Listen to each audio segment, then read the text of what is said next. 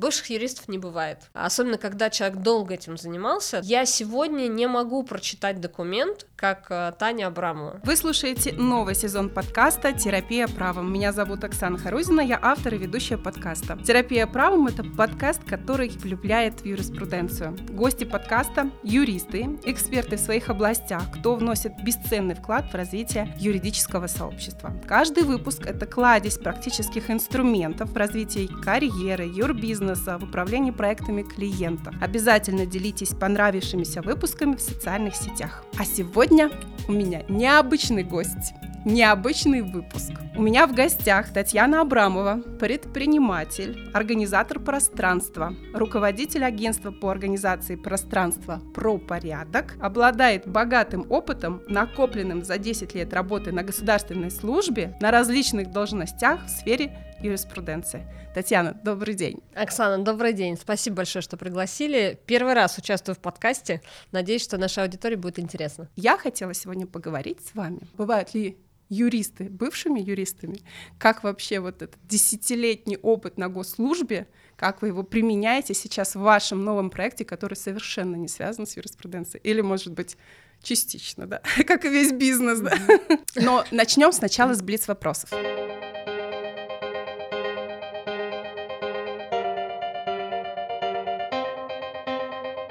Какой вуз закончили? Институт приборостроения и информатики. Неожиданный поворот, но да, действительно, я там училась на юридическом. Так совпало, я просто жила рядом. Тема дипломной работы, помните? Общество с ограниченной ответственностью писала я про управление вот прям сейчас не смогу сформулировать точно тему, но писала я об э, управленческой структуре общества с ограниченной ответственностью. То есть какая-то такая у меня была тема. Честно, диплом не помню, кстати. Вот, вот я помню, как я его писала, но что там было внутри? Десять лет вы работали в сфере юриспруденции. Да, в разных а, сферах с разным правом, но все это было, да, в а, теме закона, законотворчества, законопроектов. А сколько сейчас а, лет новому проекту про порядок? Четыре года будем праздновать в декабре. Я обычно задаю вопрос, а если бы не было права, чем бы вы занимались? Здесь, наверное, будет не, не очень. Не получится даже ответить мне на него, потому что с правом, по сути, я начала заниматься с 15 а, лет, потому что я закончила 9 класс и пошла на юридический в колледж. Тогда это было очень модно, это были как раз 90-е. Все учились в колледжах. Я училась в колледже на юридическом, а потом уже пошла в институт. Поэтому, ну, как бы юриспруденция была мной с 15 лет до вот моих 32. Где учились на организатор пространства? А, сейчас, кстати, школ стало достаточно много. Я училась в одной из первых школ в России, Академия Время порядка. Они одни из первых, кто стали прям массово обучать на организацию пространства. И вообще всегда считаю, что всегда говорю об этом, что любой профессии, независимо от того, она суперсложная, как, например, для меня медицина, или достаточно простая, как я считаю, организация пространства, все равно нужно учиться, потому что специалист эксперт, профессионал, это человек, у которого есть не только опыт, а есть еще и знания, и как бы это ни звучало, может быть, э, как-то кринжово, сейчас очень модно говорить, э, все-таки я считаю, что институт никто не отменял. Просто сейчас, допустим, в организации пространства есть небольшие курсы, они длятся где-то 3-4 месяца, но этого достаточно, чтобы получить основополагающие знания, как в институте, когда мы получаем профессию. И с этими знаниями можно уже, скажем так, оказывать э, услуги в этой сфере. Абсолютно или, или точно. это только для себя. Ну, например, мне... Можно для себя. Я вижу, что у меня там куда расти, да, я, например, хотела Можно для себя, но это все таки отдельная стезя, потому что сейчас э, курсы отличаются, то есть можно прийти обучиться, как сделать там у себя дома навести порядок, как обучиться основам организации пространства, а есть отдельное направление именно профессия, потому что профессия — это предпринимательство, как бы ни было, даже если это индивидуальный специалист, э, как там, не знаю, специалист по маникюру или парикмахер, это индивидуальный специалист, который занимается сегодня в нашем э, прекрасном, в нашей стране, которая все-таки идет в сторону легализации, на мой, на мой взгляд, э, это все равно предпринимательство, поэтому это отдельное направление, отдельные курсы, которые дают более полную картину о том не только как начать организовывать пространство дома, как это делать у клиентов, а это надо к чужому человеку прийти домой. То есть это определенная специфика, этому тоже нужно научиться правильно коммуницировать, правильно выстраивать процесс работы. И плюс все-таки, как себя продвигать как э, э, легализовать и так далее, и так далее. То есть все направления предпринимательства, они как бы идут отдельной стезей, то есть если вам нужно для своего дома, вам это не нужно, да, вот, это, вот этот блок. А если вы хотите стать специалистом и предпринимателем, то, конечно, это тоже нужно изучать. Есть ли радость в каждом дне? Вот что вы делаете для себя вот каждый день? Для того, чтобы чувствовать вот здесь и сейчас, для себя любимой. Есть какие-то такие традиции маленькие? Маленьких а, каких-то традиций или ритуалов не назову, но несколько лет назад я заметила, до этого не замечала, это uh-huh. тоже это, знаете, как в фильме э, «Служебный роман», о, какая интересная репродукция Джаконды, М, она здесь там висит уже два месяца, ой, не замечала, вот это вот такая же история. Я стала замечать, что когда встаешь с утра, открываешь шторы, у меня блэкаут, потому что солнечная сторона, открываешь шторы и смотришь на улицу, на природу, погоду и небо, э, настроение немножко другое. Не когда ты просто встал с кровати, пошел чистить зубы, там, напить воду, медитировать, кому что больше нравится, а именно вот этот момент подойти к окну и посмотреть. Да, иногда бывает, как сегодня, погода не очень, но вот это ощущение, что мир вокруг тебя, вот у меня стало появляться. Я, буквально несколько лет назад я это заметила, и теперь это, ну, можно назвать ритуалом. Я открываю, встаю, открываю э, шторы и там 30 секунд минуту. Если хорошая погода, то могу минуту поставить около окна. А жизнь как-то прекрасна. Да, да, независимо от погоды и даже иногда независимо от настроения. Сегодня шла на запись и думала, что во многих выпусках у нас есть э, тема, к которой мы так или иначе возвращаемся. Это тема профессионального выгорания. Mm-hmm. И когда я приглашала вас записать э, подкаст, э, мне было очень интересно, э, что явилось причиной а почему вы решили уйти из юриспруденции? Все-таки там 10 лет на госслужбе, там mm-hmm. карьера и так далее. Может быть, э, нужно было там рассмотреть возможности перехода в другую сферу права, юриспруденции, а, какой-то другой специализации. Вот что явли, явилось причиной, почему такой вообще другой фокус, угу. другая деятельность и, и предпринимательство? Угу. А, абсолютно прям зрите в корень профессиональное выгорание. Это как раз э, та штука, которая сейчас многим становится понятна. Когда я ушла с работы, мне это тогда не было понятно. Мне немножко были другие внутренние причины. Мне так казалось. Со временем я в этом разобралась.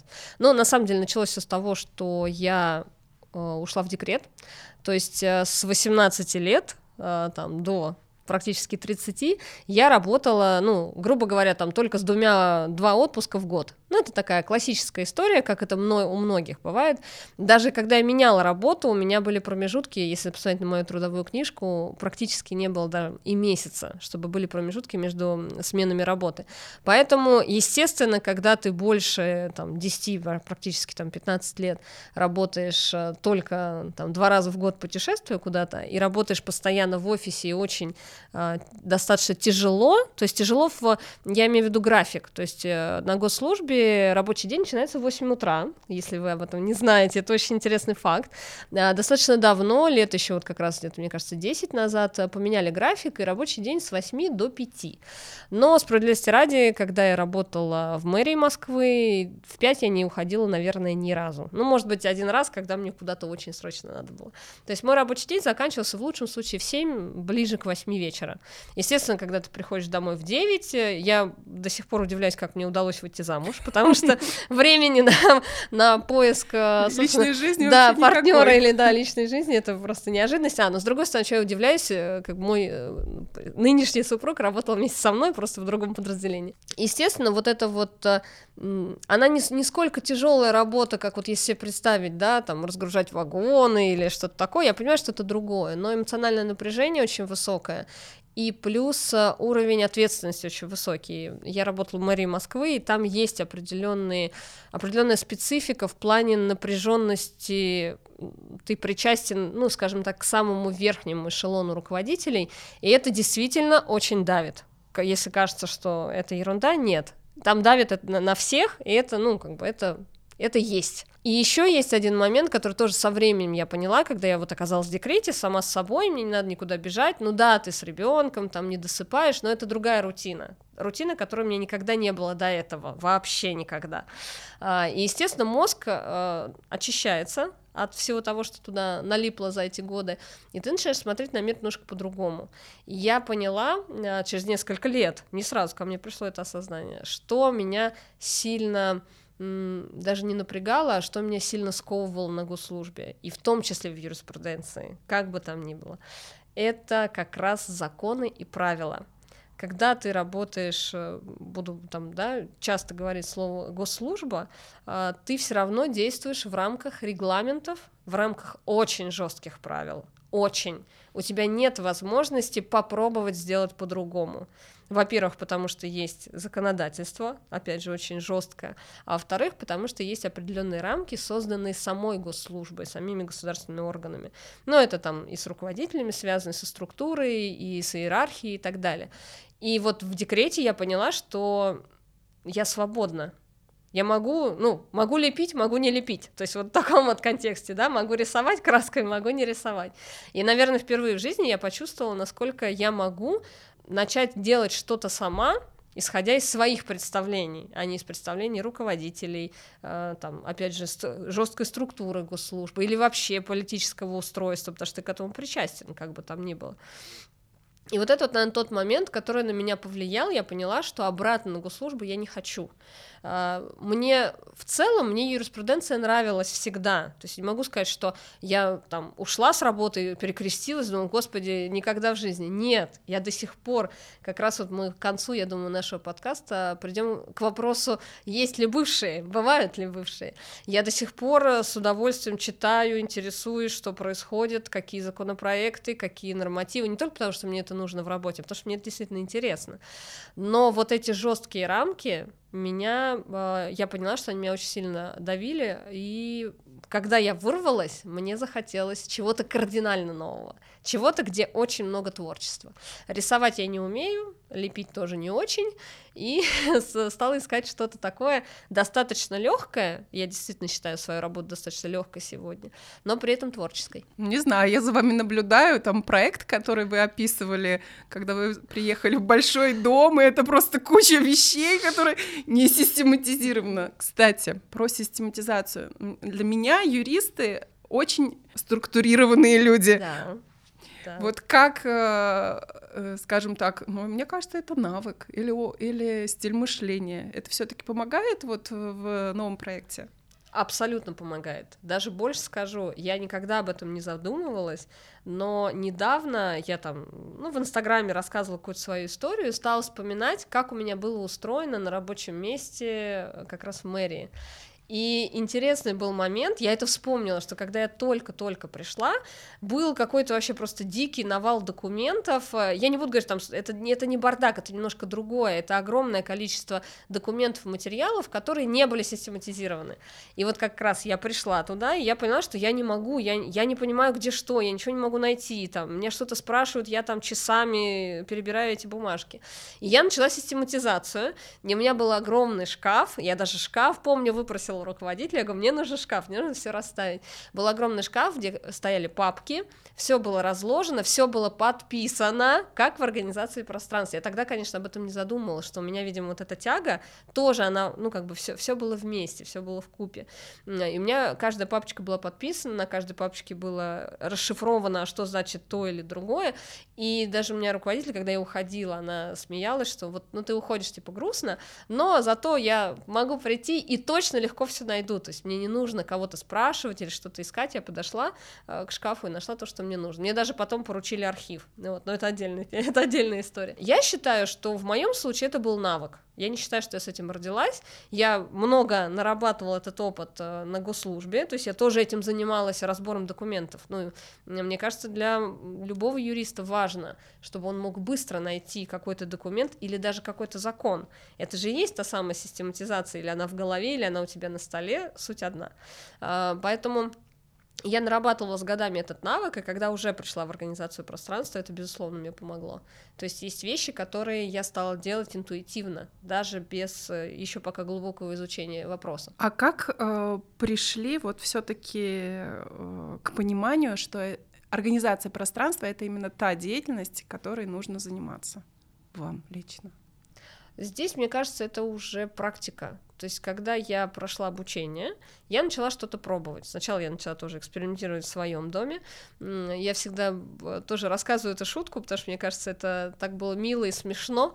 А, я находилась в декрете, у меня не было собственных средств, и обучение оплачивал муж. То есть вот мне нужно было куда-то себя деть, вот я нашла курсы, ему показала.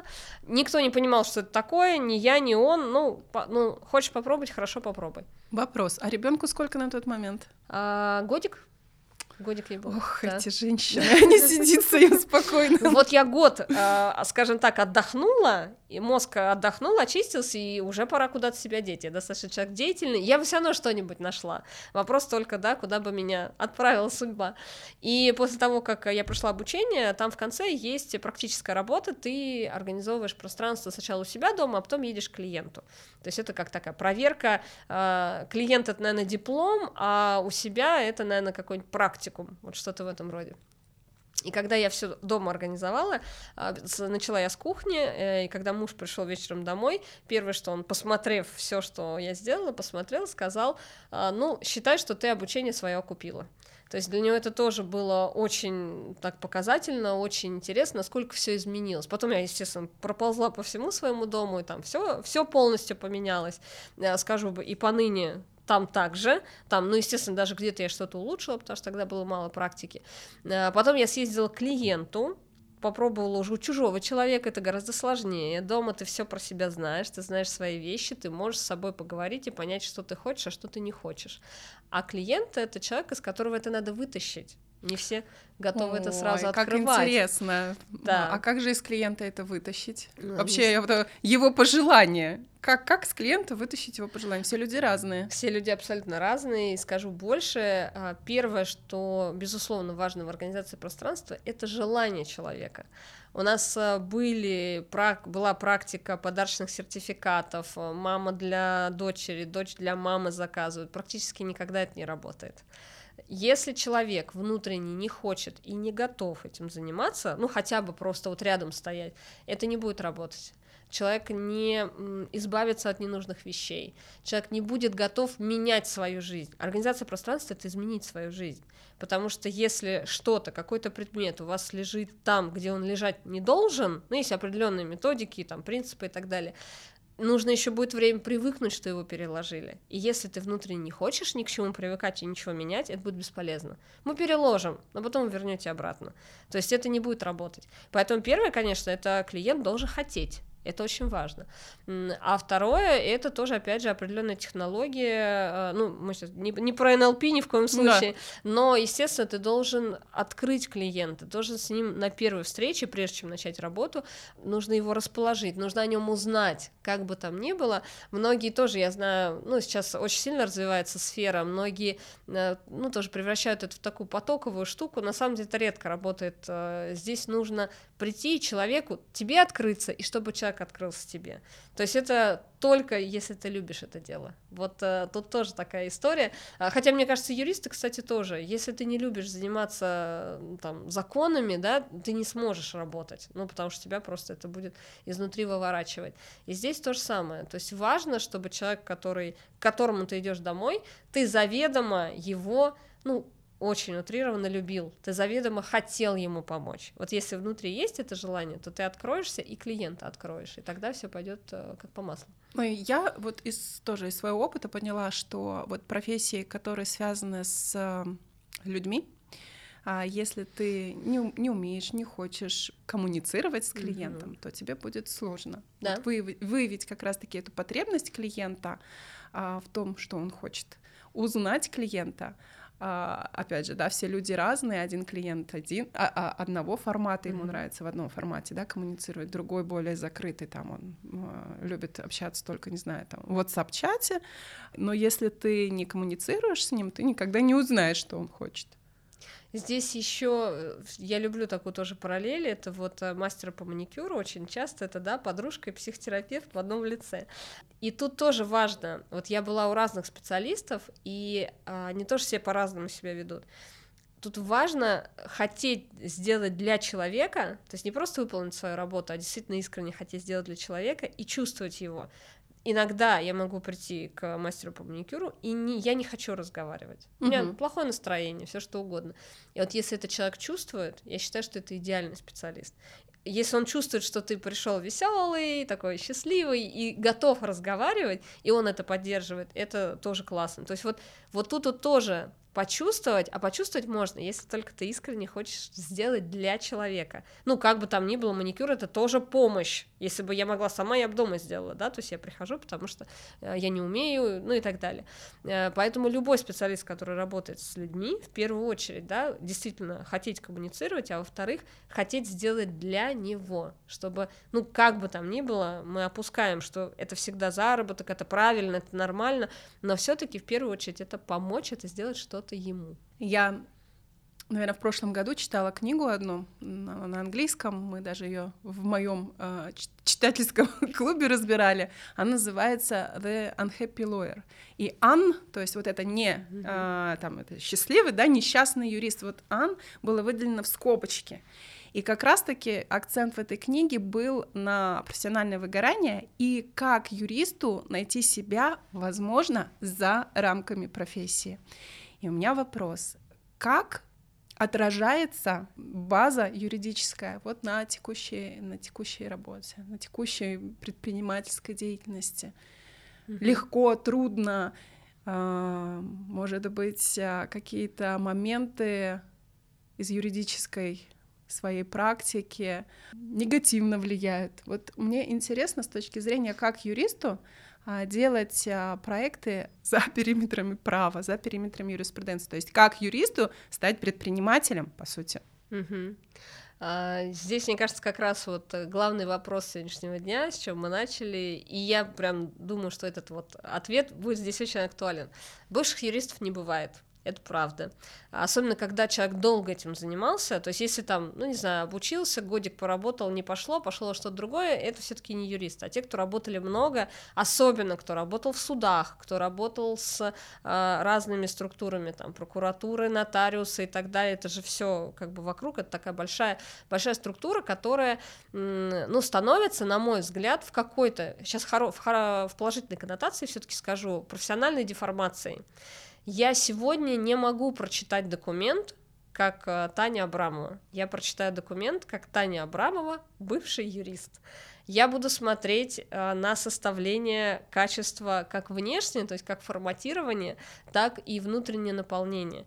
И я не могу уже смотреть по-другому. Да, безусловно, я много лет этим не занимаюсь, и есть э, пробелы, которых я просто не знаю. И я обращаюсь к специалисту, я обращаюсь к юристу, который э, разбирается там в этом направлении.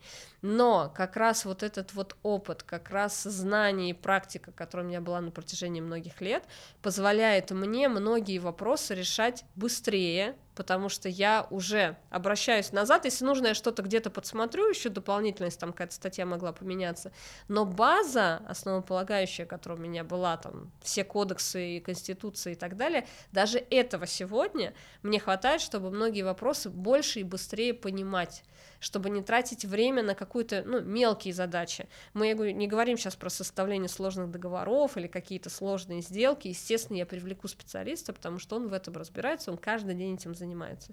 Но элементарные какие-то там мелкие договора, мелкие какие-то вопросы, а у нас юриспруденция везде, в любом, вот в какое предпринимательство не сунься, она везде, начиная от налогов, заканчивая, не дай бог, а, судами и так далее. И, ну, от этого никуда не денешься, и это нормально, в любом правовом государстве так и должно быть. Поэтому, конечно же, мой бэкграунд дает мне возможность сегодня, как бы там ни было, чувствовать себя увереннее по сравнению с теми людьми, с которыми я, допустим, коммуницирую, кто вообще там ничего об этом не знает. У меня было несколько раз, когда мы составляли, ну, примитивный договор, допустим, на изготовление телеграм-бота. Это примитивное, тут одна страничка, Но когда мне его прислал партнер, который будет айтишник, который будет делать, я такая, а, спокойно, я сейчас сделаю сама.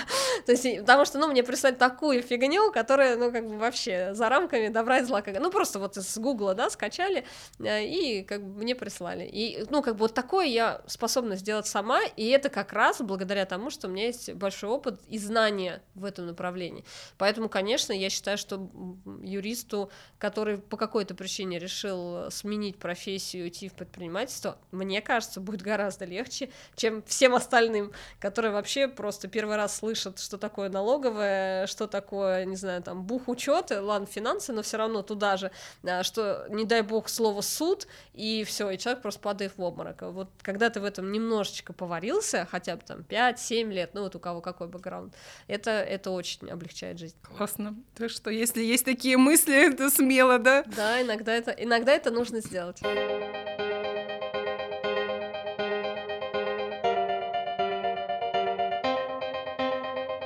Вот если вернуться на 4 года назад, да, практически 4 года назад, что в тот момент оказалось неожиданным? Вы, бывший mm-hmm. юрист, собираетесь э, делать новый проект по организации пространства, начинаете свой бизнес. Э, вот, наверное, э, какие основные трудности, с которыми вы столкнулись, неожиданными для себя? Ну, я бы на этот вопрос ответила, было неожиданно все. я не, не видела никакого направления, которое было просто. То есть везде все оказалось по-новому, по-другому. А, Еще тоже, опять же, важный момент, важная ремарка. Я работала на госслужбе. Я работала в очень жестких рамках, а, где нету совершенно да, места для творчества и вообще дополнительного шага вправо или влево. То есть ты идешь по пути, который тебе нарисовали много лет. То есть это тоже вот это процесс, который мне потребовался, а, точнее период, который мне потребовался адаптироваться, что так, это ты решаешь, да, в рамках, но все-таки ты решаешь. Вот это вот было, наверное, так достаточно сложно. А то, что касаемо неожиданности, ну не знаю, мне казалось, поначалу мне казалось, что неожиданности были просто на каждом шагу. Не знаю, все Но это все новое. Все абсолютно Продвигать новое. себя, рассказывать о себе, чем ты занимаешься, маркетинг, да, клиенты. Бухучет. То есть все, все равно, даже с учетом того, что я говорю, у меня было, было понимание, э, ну, я говорю, единственное, наверное, просто, ну, просто мне было на первых порах в плане э, легализации бизнеса, ну, пока это не было бизнесом, когда мы только-только начинали. Свое дело. Да, mm-hmm. то есть свое дело, то есть там, допустим, там самозанятость или вот какие-то вопросы там с индивидуальным предпринимателем, это мне было просто, что это было понятно. Но как только стали появляться сотрудники, как только э, стало вот это немнож, немножечко даже масштабироваться, как только появился первый негативный отклик от клиента, э, это все было прям вот в новинку, ты сидишь, смотришь, анализируешь, а что у других, а как, а кто выходит из этих ситуаций. То есть вот, э, ну, сказать, что я говорю, что-то прям было одно, нет, но я говорю, неожиданности были на каждом шагу, и до сих пор чем больше мы развиваемся, тем больше неожиданностей приходит в нашу жизнь. Потому что, я говорю, есть вещи, которые для меня оказывают, что а, это вот так вот, оказывается, делают другие, или там написано у нас в законах, даже если с юридической точки зрения. То есть есть вопросы, которые для меня, чем дальше уходишь предпринимаешь, чем становишься больше, э, тем больше вопросов вот этих вот таких неожиданных и, ну, с, опять же, интересных, потому что, собственно, из этого и состоит наша жизнь. Если бы у меня спросили, что такое организация пространства, а, у меня бы были некоторые ассоциации. Вот у меня организация пространства — это расхламление, это а, деньги, потому что, объясню, когда ты а, структурируешь, убираешь лишнее, у тебя появляется пространство, энергия, не знаю, как это работает, но деньги приходят. Uh-huh. И третья, наверное, ассоциация — это Мария Кондо. Uh-huh. Вот. Да. Что такое организация пространства? А, я бы, наверное, на организацию пространства посмотрела даже еще поглубже. Угу. У вас очень глубокий взгляд, потому что многим кажется, что организация пространства это баночки, коробочки. Угу. И... Нет, это не так. Это гораздо такой более глубокий процесс. Да, он на поверхности, потому что мы занимаемся наведением порядка там в доме, в офисе, на рабочем столе, не принципиально. Но э, это действительно систематизация всего того, что находится вокруг нас Это может быть вещи, это может быть окружение, это может быть мысли и так далее, и так далее. Сейчас очень многие говорят там про детоксы от социальных сетей, про э, фильтрацию своего окружения, про фильтрацию информации. Вот организация пространства, на самом деле, она вот про вот это все. Она про то, чтобы понять, что находится вокруг тебя, систематизировать, систематизировать это и избавиться от ненужного. То есть вот нужно пройти обязательно все этапы. Первое, почему говорю понять, потому что э, если, допустим, сегодня кто-то послушает наш подкаст, э, придет домой, достаньте с парочки полок все ваши вещи. Посмотрите. Все-все-все собрать, все, все, да? Все, Вот не надо весь шкаф, иначе mm-hmm. вы потом обратно это не засунете, у вас будет стресс, не нужно. А, комод небольшой или парочку полок. Достаньте, посмотрите, а вы все вот эти вещи знаете? Вы не видите ли их первый раз после покупки, и того, как принесли их из магазина. Это очень частая история, когда мы начинаем работу по организации пространства, мы находим вещи. Не потому что они где-то были там, не знаю, завалились, нет, а потому что они лежали глубоко, далеко, неудобно, человек их просто не доставал. То есть первое понять, а что... И забыл? Ну, естественно, в потоке дел, в ежедневной рутине, в ежедневном э, цейтноте. Ну, большинство людей не знает, какие вещи находятся у него дома. Это я сейчас просто привела пример со шкафом. Если mm-hmm. на кухню полезть, чего там только может не найтись на антресолях. То есть это э, такая история, что мы не понимаем, что у нас есть. Мы в большинстве своем даже не понимаем, каким объемом вещей и очень часто каким объемом денег мы обладаем. То есть это все про одно и то же. И когда первое ты сначала осознаешь, что у тебя, какой у тебя объем, сколько чего и так далее, легко потрогать квартиры и машины. Очень сложно потрогать футболки, кроссовки, там, я не знаю, а, ручки, там, ну, что-то такое, да, что, ну, что привычно и понятно. Особенно если там, допустим, много места или много вещей. Бывает места немного, но вещей очень много. Там вообще не разберешься, где что есть вообще, сколько, в каком объеме и так далее. Первое, мы понимаем это. Потом мы в идеале находим, что нам нужно, что нам не нужно. Это как раз вот сейчас модно, да, расхламление, минимизация, это все тоже про одно и то же. Здесь есть разные аспекты, потому что есть история экологии, про которую нельзя забывать, ну, про потребительство тоже нельзя об этом забывать, но все-таки нужно понять, что из тех вещей, которые есть у тебя дома, действительно тебе нужны и, или действительно не нужны не знаю, устарели, неактуальны, сломались, э, вообще вещи отвратительные, нелюбимые, мне подарила, не знаю, какая-нибудь там бывшая теща, свекровь, я вообще с ужасом э, смотрю на эту вещь, но никак не могу от нее избавиться. Такое тоже часто бывает, от этих вещей на первую очередь избавляться, потому что это очень, очень негативно, очень давит в вашем доме, даже если вы на нее на эту вещь не смотрите. Как только мы избавились от всего ненужного, дальше мы систематизируем. А, тоже а, вот очень хорошая параллель с деньгами, потому что когда мы начинаем работу, допустим, там, с финансовым консультантом или там проходим какие-то курсы, сейчас это тоже очень модно, mm. потому что это важно. Да. Когда мы начинаем понимать, а куда мы тратим, а откуда к нам приходит, когда мы это все систематизируем, у нас появляется выпуклая картинка про то, где еще можно взять, да, или куда не надо тратить, потому что это там пустые траты.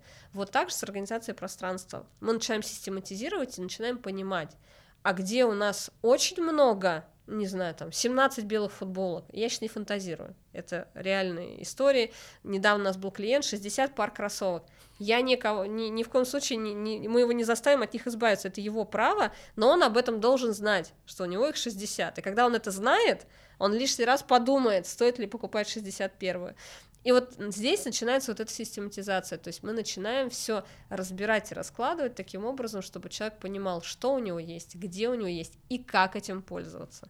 А, собственно, в итоге мы получаем удобное пространство, удобное, красивое, это все вместе связано. А, мы получаем пустую голову без лишних а, забот по поводу, где мои вещи, как мне их найти, а, боже, какой бардак и так далее. Без вот этих вот э, задач, вот, эти, вот этого стресса, который вам не нужен, у вас его достаточно, у нас окружающий мир добавляет нам прекрасно всяких э, забот и проблем. Э, и третье, появляется такое место, но место не физическое, а ментальное, для того, чтобы узнать лучше себя, узнать лучше свою семью, а, понять, а чем тебе хочется заниматься. Очень часто после организации пространств таких глубинных процессов, это не на следующий день происходит, через какое-то время, люди часто меняют профессии, меняют увлечения, потому что появляется место и в голове, и, собственно, вокруг тебя, и во времени, чтобы это применить более эффективно и более интересно для самого себя. И вообще организация пространств, на мой взгляд, это тоже такой глубокий процесс по изучению себя. Как я сказала, многие даже не знают, какие вещи у них находятся в доме. И когда ты достаешь эти вещи, начинаешь э, с ними работать, потому что их надо там примерить, если это одежда, или там на кухне проанализировать, а буду ли я готовить из этого, или буду я готовить этим, например, а вообще я буду готовить или нет. И это тоже все дает возможность узнать себя поближе. Сейчас очень многие и коучи, и психологи, и консультанты говорят о том, что мы себя не знаем. И вот организация пространства — это как раз про то, чтобы изучить себя, свой дом и свои желания в том числе. Но организация пространства — это же не только про дом, правильно? Да. Вот, например, про порядок э, оказывает поддержку своим клиентам, да, и в офисах. Да. А вот я хочу поговорить про офис, про рабочее место юриста. Наверное, начнем с домашнего офиса. Какой есть вот лично у вас, у команды рейтинг э, лучших инструментов, например, для организации пространства домашнего офиса? Тут, конечно, очень важно, чтобы домашний офис имел отдельное место. Угу. То есть Конечно же, можно Не сделать. ноутбук, перенесенный на к кухню, сожалению, да? да, да, к сожалению, сейчас это очень распространено, и мы даже с такими проектами работаем и делаем мобильные рабочие места, но все-таки это, это уже немножко не то. Если у вас есть возможность в доме сделать отдельное рабочее место, пусть это будет небольшой столик, пусть он будет где-то в уголке, но это будет ваш уголок, куда вы сели и сконцентрировались на том, чем вы занимаетесь. Но тоже, опять же, об этом уже, мне кажется, все сказано, нельзя включить телевизор и при этом печатать договор договор, то есть это не работает. Либо мы в договоре, либо мы с детьми или у телевизора. Поэтому если есть рабочее место отдельно, это супер классно. А, самое важное, мы уже сегодня тоже об этом сказали, это систематизация. То есть понимание, где и что у вас на рабочем месте. Так, вот здесь у меня документы, которыми я пользуюсь, работаю с ними сегодня. А вот здесь у меня документы, которые архивные, они уже не нужны мне, да, не актуальны, но я буду их хранить, потому что есть определенные рамки, да, хранения там договоров и так далее, и так далее. То есть вот важно понимать, где у нас что лежит, то есть какие документы, важно это разделить, это вот как раз категоризировать.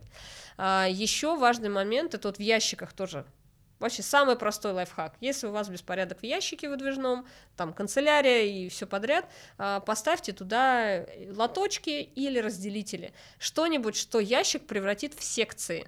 Секции могут быть маленькие для скрепочек, могут быть большие для, там, не знаю, блокнотов или еще что-то, но как только в ящике появляются секции разных размеров под то, что у вас там внутри находится, сразу появляется порядок. Вот как бы там ни было, открываешь ящик, что-то взял, открываешь его обратно, чтобы положить у тебя не возникает лишнего сомнения, куда. Все, у тебя вот оно перед глазами. Ты просто кладешь там, где ручки лежат, или там, где скрепки лежат.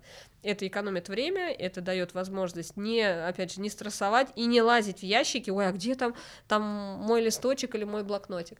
А, это вот, мне кажется, три таких основных позиций, которые, вот это прям вот самые простые, это мы там не беремся, да, в глубину, самое простое это, чтобы у нас все было систематизировано, категоризировано, и если у нас какие-то объемы ящик, коробка или еще что-то, чтобы там внутри были секции, чтобы вы могли быстро что-то взять и быстро вернуть на место. Отличия есть от домашнего офиса и, например, офис, ну, который офис. Угу. А, вот в этих инструментах. Понятно, что категориз... категоризация да, должна быть а, везде. везде. У каждой вещи должно быть свое место. И э, что, например, вот мне понравилось в книге, ну, у меня же моя ассоциация, да, да, да, Мари Кондо, я просто помню, что меня очень, э, ну, прям вот в памяти у меня отложилось, нужно, чтобы вещь было удобно возвращать. Угу. Это То есть не даже что-то вот как бы взять. Да. Вот я возьму, мне удобно ее брать. Нет. Порядок будет только тогда, когда тебе вещь удобно возвращать на свое место. Вот это для меня, наверное, было открытие моей Америки. А как вы думаете, почему? Ну, потому что когда ты ее просто бросаешь, а, а, а, вот да. этот вот хлам, э, он да. и образуется. Вот этот беспорядок, много mm-hmm. маленьких вещей, а, которые везде валяются. Mm-hmm. Не знаю, вот, например, у меня там болел ребенок, вот эти маленькие лекарства. Помню, э, первое, что я взяла, это я взяла большой подносик красивый, вытащила и уставила все эти маленькие баночки. Вот это, вот это было их место, мне удобно брать и удобно возвращать. Да. И это нет вот это бесконечное количество баночек, не знаю, на поверхности, на столе, на и так далее. Угу. А, здесь есть э, ключевой момент, что когда ты вещь берешь, она тебе нужна. Ты готов применить какие-то там усилия для того, чтобы ее достать. Но когда ты ее возвращаешь на место, она тебе уже не нужна. Мотивация положить обратно в то же место очень низкая. Это или у людей супер мотивированных, или у людей супер организованных. А таких на планете процента 3, наверное. То есть, mm. когда ты, тебе нужно взять вот это, ты, ну, грубо говоря, все для этого сделаешь. Ну, опять же, утрированно. А когда обратно, ну, пусть там валяется. Поэтому здесь действительно очень важно именно второй этап, именно второй шаг вернуть обратно, чтобы он был простым, чтобы вам не нужно было дополнительных усилий, чтобы ее обратно положить. Это действительно очень работающий, очень работающий инструмент. Так вот, вопрос. Угу. Есть ли какая-то особенность э, в организации пространства э, офиса, который вне дома? Одна из основополагающих особенностей это то, что дома это только твой офис, только ты разбираешься в этих вещах, только ты знаешь, где у тебя что лежит и как у тебя что систематизировано. В офисе в большинстве своем есть еще сотрудники, которые, когда придут брать документы или ту же самую канцелярию, должны ее быстро найти. То есть, когда мы организовываем пространство в офисе, мы основываемся не только на человеке, который там, например, в этом кабинете, да, или, например, там за этим столом, а мы все-таки не забываем о том, что могут подойти другие сотрудники, там, не знаю, в шкаф с хранением канцелярии, они должны быстро это найти. Не стоять так, ручки, а это какие, а это синие, а так, а мне черная нужна. То есть это обязательно маркировка. Вот дома в офисе можно это не делать, если ты быстро ориентируешься, а вот именно на рабочем месте маркировка очень важна, чтобы любой мог подойти и найти то, что ему нужно. Ну и опять же, э, конечно, в идеале это хорошо бы и дома, но в офисе это особо актуально. Это, конечно же, отсутствие лишних предметов. То есть здесь у нас на рабочем столе в первую очередь должны быть только вещи, с которыми мы работаем. Я не против там семейных фотографий, иногда это дает э, минутку там отвлечься, далее вспомнить о чем-то приятном, но если мы уже говорим о каких-то вещах, которые э, могут нас отвлекать от работы, даже с кружка со смешным названием, я противник таких историй, потому что в момент, когда ты, не знаю, составляешь какой-нибудь супер архиважный договор, у тебя глаз падает на кружку, ты э, вспомнил какой-то смешной случай с этим боссом, который там нарисован, ну или что-то в этом роде, и все, ты улетел, тебя здесь больше нету, и потом э, ты очень тяжело вернуться в договор и так далее. Поэтому все-таки на рабочем месте, и дома, конечно, тоже так, лучше так сделать, э, чтобы не было лишних вещей. В первую очередь у нас организация вещей, которые необходимы на рабочем месте. Я знаю, в Сбербанке есть э, даже, по-моему, с какие-то санкции и наказания за то, что если у них на рабочем месте есть какие-то личные вещи, ну, не знаю, там, помада утрированно у девочки, но насколько я, я говорю, я точно не знаю, там не работала, но я слышала, что такие санкции у них есть, за это можно получить штраф. И это не потому, что руководители Сбербанка деспоты и ужасные люди, а потому что они понимают ценность эффективности нахождения человека на работе. Если ты за рабочим столом устал, чувствуешь, что тебя больше нет сил, встань, сделай что-то другое, не знаю, попей чай, 20 приседаний, все что угодно, кому что больше нравится. Но ты можешь сидеть, ты будешь сидеть здесь, отвлекаться, толку от этого, э, от этого времени не будет, а у тебя будет ощущение, у мозга будет ощущение, что ты в этот момент работал. На самом деле ты не работал. Поэтому очень важно, чтобы рабочее место было организовано только под рабочий настрой. И я хочу традиционно в конце выпуска, э, чтобы мне гость э, рассказал э, кейс в стиле терапия правом. А, я, наверное, расскажу случай, который, на мой взгляд, попадает под формулировку терапия правом. Я думаю, что ни для кого не секрет, что очень много специалистов, индивидуальных специалистов сегодня в любой сфере работает не так, чтобы прям по закону. Я сейчас не про нарушение закона, а про отсутствие грамотного оформления. Вот я скорее об этом говорю, потому что у нас, ну, к сожалению, у многих нет понимания, как Ну и это все оттягивается, человек начинает уже работать и так далее. Я, как э, человек с огромным опытом э, и бэкграундом, не могла начать работу без э, юридического оформления. То есть у меня было открыто ИП, и мы сразу начали состав... У нас был очень примитивный, но сразу начали заключать договора с клиентами. Мы потом от этого ушли, это тема отдельного подкаста, я могу тоже потом когда-нибудь об этом рассказать, но само вот именно договорные отношения мы выстраивали сразу. А, это просто очень большое количество документов, но мы вот прям настаивали на, на этом. И у нас была, был случай, когда мы организовали пространство в доме у клиентки, а, женщина, домохозяйка, очень активная. В общем, все получилось супер классно, все были супер довольны. Но вечером, когда уже наши специалисты уехали, клиентка связалась с нашим специалистом, который у них работала, и сказала о том, что, к сожалению, у нее есть проблема, она не может оплатить наши услуги. У нас иногда оплачивают э, там сразу, да, иногда оплачивают там после, уже там по, через банк. Ну, что случилось, ну, там, где кончились деньги, что произошло. А, приехал домой супруг, а, и, собственно, не был в курсе того, что будут вот такие вот услуги оказаны, и он сказал, что это за ерунда, мне все это нафиг не надо, извините, и платить я за это не буду. А, почему я начала с договора, у нас был заключен договор с клиенткой. То есть вот это вот, на мой взгляд, тогда очень сильно повлияло на положительный исход ситуации.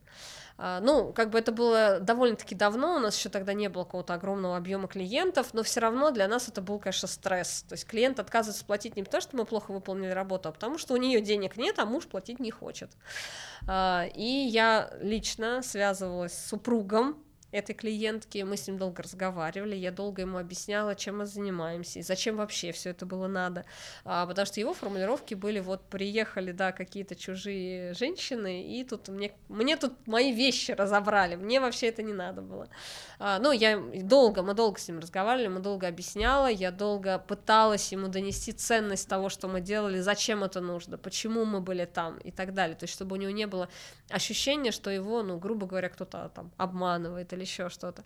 Ну, потому что с первого приближения иногда бывает, что ты даже можешь сразу не понять, что изменилось. Да, когда было навалено вещей, потом их разобрали, это одна история. А когда просто был там творческий беспорядок, и его подкорректировали и изменили, иногда даже ну, не сразу заметишь. Очень часто я в социальных сетях получаю комментарии на фотографии до-после, ой, ну и что вы тут сделали? Ну, то есть, э, как бы никто не видит глубокую работу анализа и систематизации, но неважно. Вот мы с ним долго разговаривали, и в конце разговора я ему сказала, что я говорю, ну, безусловно, я говорю, вам принимать решение, там, оплачивать все-таки наши услуги или нет, но я говорю, я должна вам напомнить, что у нас есть с вами договор, заключенный, в котором все прописано, плюс у нас есть фотографии до-после, то есть у нас есть все подтверждения того, что мы работу выполнили. То, что она вам не понравилась, мы можем скорректировать. У нас есть такая как бы дополнительная опция, в течение двух недель мы абсолютно бесплатно приезжаем к клиенту и корректируем. Но там вопрос-то был не в коррекции, там был именно вопрос того, что он не понимал зачем. И в итоге он сказал, хорошо, я подумаю. И через на следующий день, по-моему, позвонила клиентка и попросила реквизит, чтобы мы все оплатили. Они оплатили. Работу они не продолжили, естественно, хотя она хотела весь дом организовать, мы сделали только кухню. Но тогда, в самом начале пути, для меня это было еще одно доказательство, что мое представление о легализации своих действий в любой стране мира это очень важная история, потому что это все-таки, мне кажется, на него тоже повлияло. Да, я очень надеюсь, что мне хватило коммуникативных навыков донести до него ценность организации пространства, но у меня есть подозрение, что этого бы не хватило. Но вот здесь вот было два сыграл, факта. Сыграл роль, свой, да. э, свою роль сыграл договор. Да. Классно. Классный кейс. Татьяна, спасибо большое. Ну и на высокой ноте курьезный случай или анекдот любимый. У меня с анекдотами как-то не очень. Я даже больше скажу, прям скажу честно. А, я размышляла тут по поводу вообще курьезных случаев анекдотов. Думаю, посмотрю, а что вообще, какие анекдоты про юристов. Я была категорически расстроена, потому что анекдоты, на мой взгляд, э, ну, оказались очень неприятными. Никогда не думала об этом. Но один все-таки мне очень понравился. Он попадает лично в меня. Когда я работала юристом, я вот уверена, что вот примерно так я себе и представляла вот нашу работу. Какая разница между юристом и Богом? Бог никогда не называет себя юристом. И вот мне кажется, что в данном случае это очень классное завершение нашего подкаста, потому что э, мы можем шутить сколько угодно, но без юридической квалифицированной помощи сегодня в любой сфере бизнеса очень сложно. Спасибо большое, Татьяна. Да, спасибо. Это был супер-супер выпуск. Классный. Столько пользы. Класс. Спасибо. Спасибо большое.